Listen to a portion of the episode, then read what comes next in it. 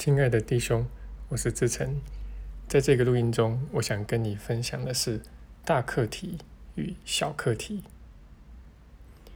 那么在上一个录音里面呢，我有分享到怎么判别一个人事镜像是不是你的宽恕课题。那么我们有讲到说，其实只要你内在还有小我，那么你就肯定会有宽恕课题。只是说每个人的宽恕课题呈现出来的形式可能不太一样。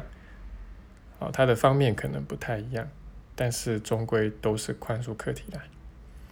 那我们知道说奇迹课程它开宗明义啊，就说奇迹没有难易之分的啊，奇迹跟奇迹之间没有难跟容易的分别啊。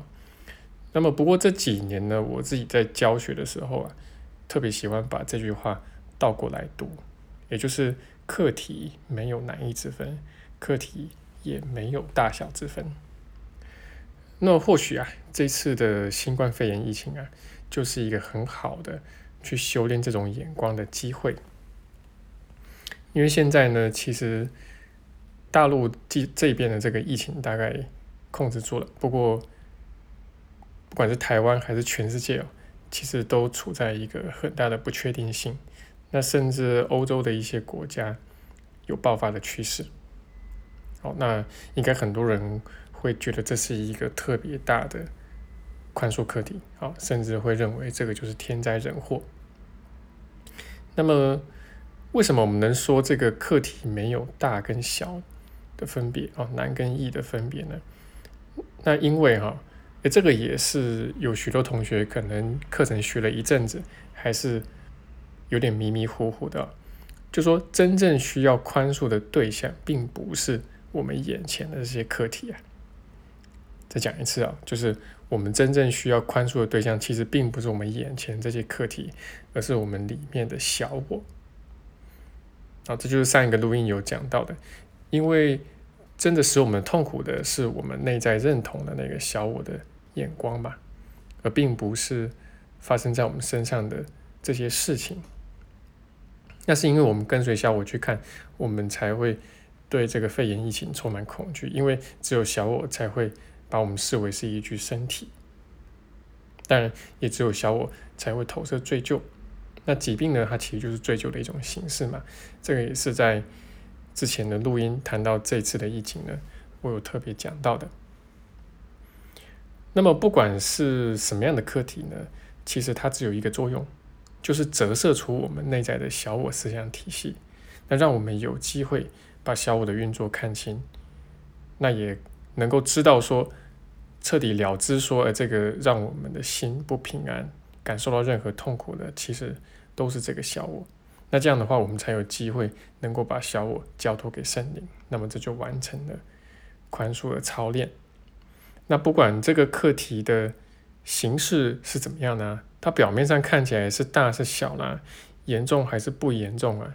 其实，在奇迹课程看来，所有的课题都是一个课题，他们都是一个样，因为他们反映的都是同一个小我，而这也是他们的目的啦，就是反映出我们内在的小我。那小我的思想体系就是一个，也没有很多个。那么宽恕呢，就是看你愿不愿意把这个小我的思想体系交托出去，交给圣灵去化解。啊，那这也是为什么。除了在初一晚上，我有录了一个录音，就是特别去谈到，呃，怎么用宽恕的眼光去看待这次的疫情。那么后来我就没有再灌录音，特别去谈这个事情，因为其实在我内在打从心底，我觉得它并不特别，任何课题都没有什么特殊性。好，那原因就是我上面花了一些时间力气来讲的这个道理。那其实，如果说你宽恕学久了，学的比较透了，那就会知道说，不管是什么样的形式的课题啊，都是有可能发生的，而且也都有可能会发生在自己的身上。好，那这个小我很有趣啊，我们这小我心里常常会假装某些事情不应该发生，甚至不会发生。那就算是发生的话，也应该是发生在别人身上，不是发生在我身上。好，那但是实际上这只是小我的一种自我安慰的伎俩吧，就是我们试图用这种方式让自己可以过得不要那么痛苦，不要过得那么的恐惧。但是因为宽恕的操练会引导我们去看到真相啊，所以慢慢的我们就不再去假装这样的事情。所以有一天真的发生了这些事情，甚至就发生在自己的身上，我们也不会特别的感觉到惊慌。也只会觉得这很正常，哦，这就是小我的世界啊，啊，小我的世界就是有恐惧跟追求构筑的世界，所以它不可能是一个天堂，它也不会变成一个天堂。好，那就像我们前面有讲到的，我们内在有小我就有追究，那么有追究就有可能会生病，或者有可能会投射出各种形式的天灾人祸，都是有可能。